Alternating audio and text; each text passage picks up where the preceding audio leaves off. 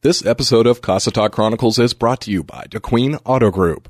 The folks at DeQueen Auto Group are ready to serve you during all of life's moments, from purchasing your daughter's first vehicle to ensuring your truck is kept in top shape to meet all your demands. Located at 863 East Collin Raye Drive in DeQueen, Arkansas, DeQueen Auto Group is a full-service dealership specializing in sales, service, parts, rentals, accessories installation, and collision repair. Family owned and operated for nearly four decades, DeQueen Auto Group's commitment goes far beyond just its customers and employees. The business is a proud supporter of the community at large, with donations to local youth groups, charitable causes, and as a premier supporter of the annual Sevier County Fair and Rodeo. The level of service at DeQueen Auto Group speaks for itself. It was voted the 2023 Best Car Dealership, Best Body Shop, and Best Automotive Repair Facility in the 2023 Sevier County Reader's Choice. From owners Jay and Mary Ellen Dooley to Paul Lewis in sales, Tammy Huddleston in the rental department, Alicia McWhorter in parts, Jose Hernandez in service, Diego DeNova in the body shop, and Juan in the detail department, DeQueen Auto Group is made up of committed and dedicated personnel whose top goal is serving the community, finding you the right vehicle for your needs, and keeping it in good shape on the road ahead. Learn more about DeQueen Auto Group by visiting DeQueen4.net or checking out DeQueen Auto Group on Facebook. Call the dealership at 870-642-3604 or better yet, just stop by at 863 East Collin Raye Drive in DeQueen, Arkansas for all your sales, service, parts, body shop, and rental needs.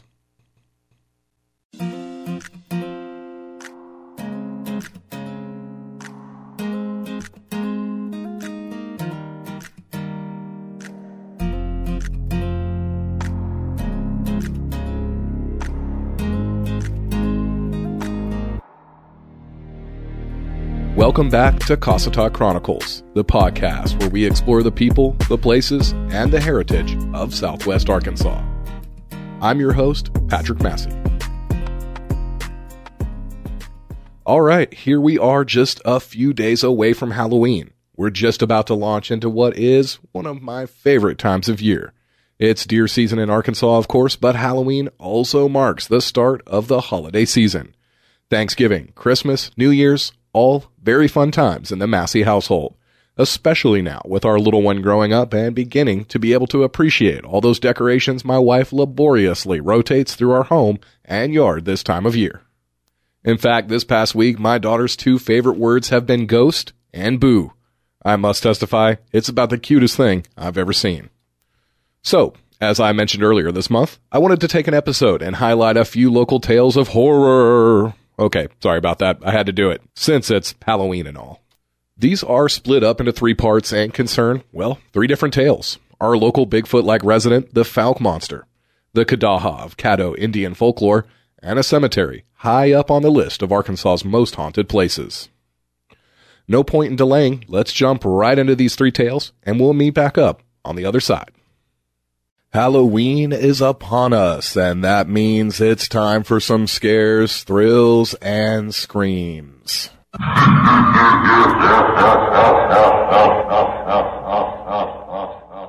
A popular activity this time of year is, of course, the telling of ghost stories and other thrilling tales. We all know the tales of the Salem witch trials, the vanishing hitchhiker, the flying Dutchman, and the haunted graveyards of New Orleans but you don't have to look far for a good haunted tale. One of the most haunted places in Arkansas can be found right here in Sevier County. Okay, maybe I'm being a little dramatic here, but it's true that our area consistently ranks in the top 10 of most haunted locales in the natural state. I'm talking, of course, about Avon Cemetery. Located just north of DeQueen on the west side of Highway 71, Avon Cemetery is pretty well known thanks to its high haunted rankings. Only in YourState.com, which highlights tourism opportunities within each state, lists Avon Cemetery as the fifth most haunted place in Arkansas. Most local folks know the story, but it deserves a retelling here since, well, it's almost Halloween. So as the legend goes, many, many years ago, no one's exactly sure, a young mother sat her baby on the edge of an old well on the cemetery grounds. She began drawing water from the well when the baby fell backwards and into the well. The baby could not be rescued and drowned. The mother, well, she grieved herself to death. Another tale has it that the mother killed the young child and threw it into the well. Either way, local legend has it that if you drop a rock into the well, you can hear the baby crying. There's a chance, too, you'll see an apparition of the mother frantically running through the cemetery. If you're hoping to visit Avon Cemetery and try out the local legend for yourself, well, you might be out of luck. The well was long ago filled in and then covered up. But that hasn't stopped some visitors from reporting some rather creepy encounters when visiting Avon Cemetery. Footsteps without any identifiable source, an odor of rotting meat, mysterious lights, unexplained sounds in the surrounding woods. A team of paranormal investigators visited the cemetery in 2010 and claimed to capture the sound of a baby laughing. Here's a part of that clip. Avon, October 8th, trip 2.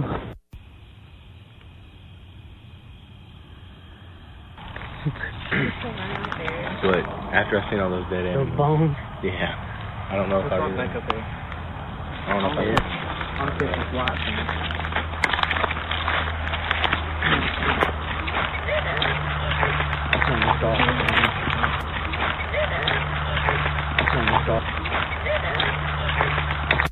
My wife and I, along with a couple of friends, visited Avon Cemetery one Halloween night several years ago. Personally, I'm not really into the whole ghost or haunted feeling, but my skepticism did little to calm an uneasy feeling I had while touring the cemetery. Like other reports from visitors, we noticed the smell of rotting meat in the air. Perhaps, my friend suggested, the smell of death? We also noticed piles of animal bones scattered on the road and in parts of the cemetery, just like those noted by the investigators in the audio clip we played a moment ago. It's a coincidence, I'm sure, but a coincidence I'd rather not be proven wrong about. Another well-known area haunting is the Gurdon Light. This mysterious light can be seen, so say locals, near a set of discontinued railroad track in a wooded area near Gurdon. The lights and a chance to see them are among the most popular Halloween attractions in the state. According to folklore, the light originates from the lantern of a railroad worker who was killed when he fell into the path of a train. The legend states that the man's head was separated from his body and was never found, and that the light that people see comes from his lantern as he searches for it. In another variation, the light is a lantern carried by railway foreman Will McLean, who was killed in the vicinity during a confrontation with one of his workers, Lewis McBride, in 1931. McLean believed McBride was the one who removed the spikes from a section of track, causing a freight train to derail in an attempt to derail the Sunshine Special passenger train. Some sources say the confrontation was about how many hours McBride was allowed to work due to the Great Depression. Either way, McBride confessed to the murder and was executed by electrocution. The lights are believed by some to be nothing more than passing cars on the highway in the distance. Some believe the lights caused by piezoelectricity, the same kind that ignites a gas water heater's pilot light. That explanation's based on the constant stress that the area's underground quartz crystals are under. Gurdon does indeed sit above large amounts of quartz crystals and the New Madrid fault line, so it's a good explanation, but one that doesn't convince many local residents who know the Gurdon light is not so easily explained. Imagine this scene. You're walking towards your front door, one arm full of groceries, another holding on to your young child. Then your phone rings. It's that important work call you've been waiting for all day. You can't miss it. You fumble to get your phone out of your pocket. And that's when you realize you can't do three things at once. You hold on to the child. You save the groceries. But your phone? Slip, fall, shatter. Sounds familiar? Well, it's exactly what happened to me the other day. Now I could have tossed the phone, lost all my contacts, lost all those photos of my daughter, that important text message I hadn't responded to just yet, and went on to buy another. But it said I went to smartphone EMT to have my phone fixed like new. And with locations in DeQueen, Arkansas, Broken Bow, Oklahoma, and Texarkana, Texas, finding a smartphone EMT location couldn't have been more convenient. Esteban Ochoa and Smartphone EMT's experienced crew of technicians specialize in both Apple and Samsung products, including iPhones, iPads, all models of Galaxies, as well as PC and MacBook repair, virus removal, custom builds, setup, and much more. Come see for yourself why Smartphone EMT has an established reputation for quality repair and fun customer service. Smartphone EMT is locally owned, people oriented, and the area's best for smartphone and iPad repairs. Find out more about smartphone EMT at smartphoneemt.com or visit the Facebook page.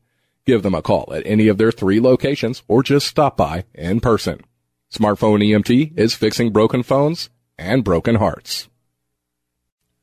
With Halloween just several days away, we thought there was no better time to take a look at some of the haunted and just plain creepy parts of our corner of the state. Earlier, we looked at Sevier County's very own haunted locale, Avon Cemetery, and the ghastly tale of the Gurdon Light.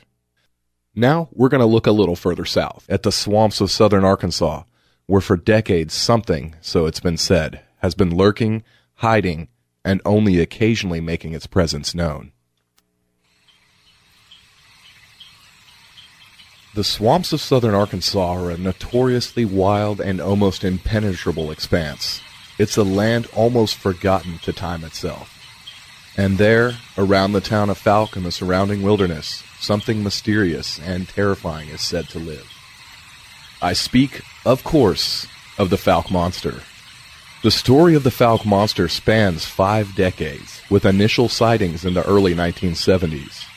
The creature is most commonly associated with the Bigfoot or Sasquatch of American folklore. A hairy, bipedal, seven foot tall ape like creature said to have, oddly, three toes. The Fouke monster has had many run ins with residents of southern Miller County, if you believe the stories.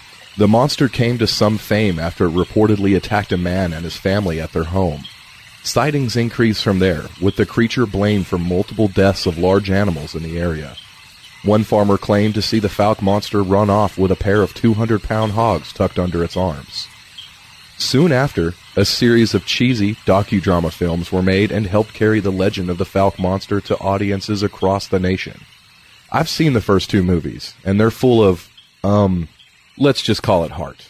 Nonetheless, The Legend of the Boggy Creek Monster, as the movie was called, was the 10th highest grossing film of 1972. Americans, after all, do love a good Bigfoot tale. Here's a clip from the movie detailing one of the first reported encounters with the Fouke monster. I thought at first it might be some kind of a wild man. I couldn't tell all that hair just what it was. I changed my shells and my shotgun from squirrel shot to my buckshot. More for my protection than anything else. I'd have had my rifle, I believe I could have knocked him down. Most encounters with the Fouke monster, however, have been pretty peaceful. But those who claim to see it don't recommend visiting the surrounding woods alone. Nonetheless, that hasn't stopped the creature from becoming Fouke's most famous resident. An annual festival is held to celebrate the creature and its legacy in southern Arkansas. The Fouke Monster Mart is a great place to see some history on the monster and maybe even talk to a local or two who claim to have seen it. And in case you're wondering, Sightings of the Fouke monster and its related kin aren't just centered in Miller County. Obviously, the creature doesn't care much for county lines. Sightings have been reported right here in Sevier County, mostly in the bottoms of Pond Creek. A few folks around the Little River and Rolling Fork River have helped make the legend more local with their own sightings of the monster. That includes one recent incident regaled to me personally. A few hunters checking their deer feeder near the Rolling Fork River at the beginning of last year's archery season found the feeder smashed to bits and dragged hundreds of feet from its location. They're adamant it wasn't hogs, but something much bigger, much scarier, and likely much hairier. I'll leave it up to you to decide. But one thing's certain talk to someone who's claimed to have seen the monster, and you're going to feel a chill down your spine. And you might just be left wondering if there's a lot more mystery in those woods than what we know, or even want to believe. And now, let's take a look at another story to get the goosebumps rising just in time for Halloween. Arkansas has its share of monsters. The bear-like Ozark Howler or the dragon-like Gowrow that inhabit the dark caverns of the Ozark Mountains. The Newport area has the White River Monster, our very own version of Nessie. There are plenty of ghost towns and ghost stories haunting abandoned buildings, the disembodied glowing lights traveling the train tracks of Gurdon, or old settlements taken over by the forests and those lost souls wandering in the old homesteads, frightening unwary hunters or campers who trespass onto their haunted lands. And of course, there's the famous Fouke monster, our very own Bigfoot, stalking the swamps and the Red River tributary Boggy Creek not too far from us. The Ouachitas have very few modern ghost stories it can call its own, but our area is rich in American Indian mythology. Many folks may not recall some of the ancient Kadohadacho or Caddo legends since the tribes were forced to relocate from the area in the mid 1800s. Ouachita is a name derived from the Caddo, specifically the Tula people. Known legends include the underground monster defeated by lightning, the daughter and the serpent monster, a deadly giant snake with antlers, the dangerous lost elves that live inside hollow trees, haunting the forests, abducting humans, and turning them into elves.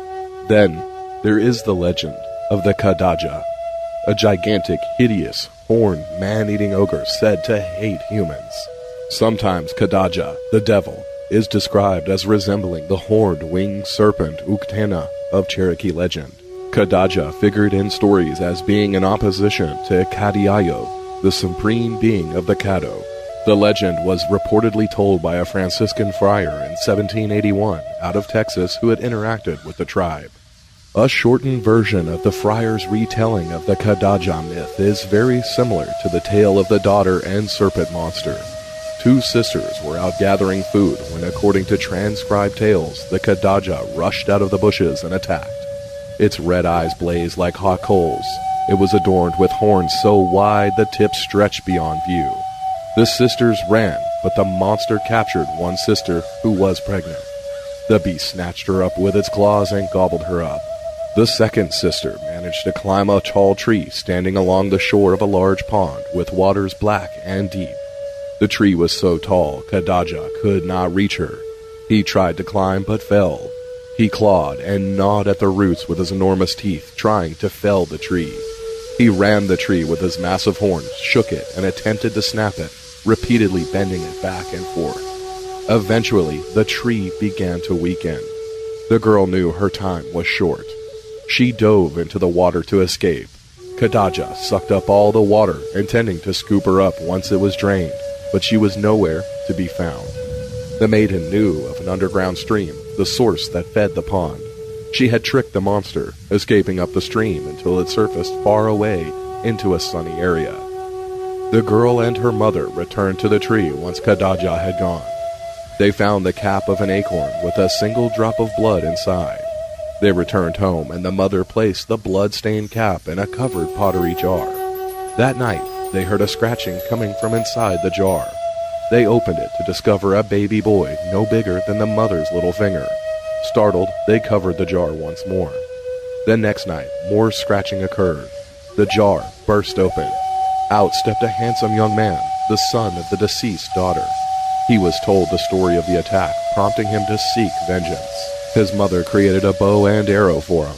The next morning, the man, now known as Blood Drop Boy, tracked the ogre. He drew and fired, hitting Caddaja. The arrow sunk deeply into the beast, injuring but not killing him. Caddaja ran off, supposedly never to be seen again. But who's to say Caddaja doesn't still lurk amongst the rocky bluffs or the shadows deep within the thick Ouachita forests? Perhaps the demon wanders down the Cossatot River, seeking prey in the foothills and flatlands of southwest Arkansas, hunting for its next human meal.